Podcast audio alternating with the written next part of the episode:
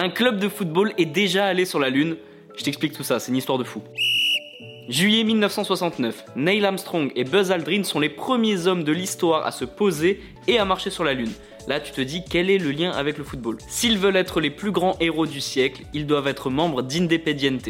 C'est la phrase qu'a prononcée Hector Rodriguez, secrétaire à la presse et aux relations publiques du club. C'est chose faite, les trois astronautes ont été nommés membres du club, numéro 80 399, 80 400 et 80 401.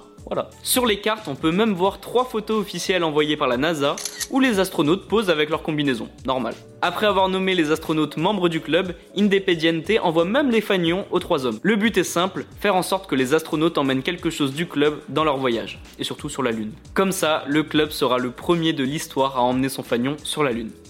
Sympa quand même. Le club a même envoyé les cartes de membres par voie diplomatique aux astronautes, mais pas seulement. Independiente aurait même envoyé la tenue complète du club aux astronautes pour qu'ils le donnent aux enfants. C'est mignon. La légende raconte que Neil Armstrong aurait emmené avec lui sur la Lune le fanion du club. C'est ce que racontent les supporters d'Independiente depuis des dizaines et des dizaines d'années, c'est leur fierté, et en vrai ça se comprend totalement.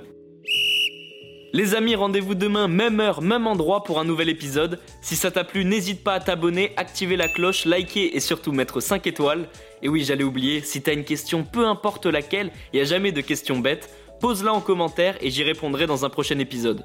Foodcast est à retrouver sur Spotify, Deezer, Apple Podcast et toutes les autres plateformes. Je te dis à demain, ciao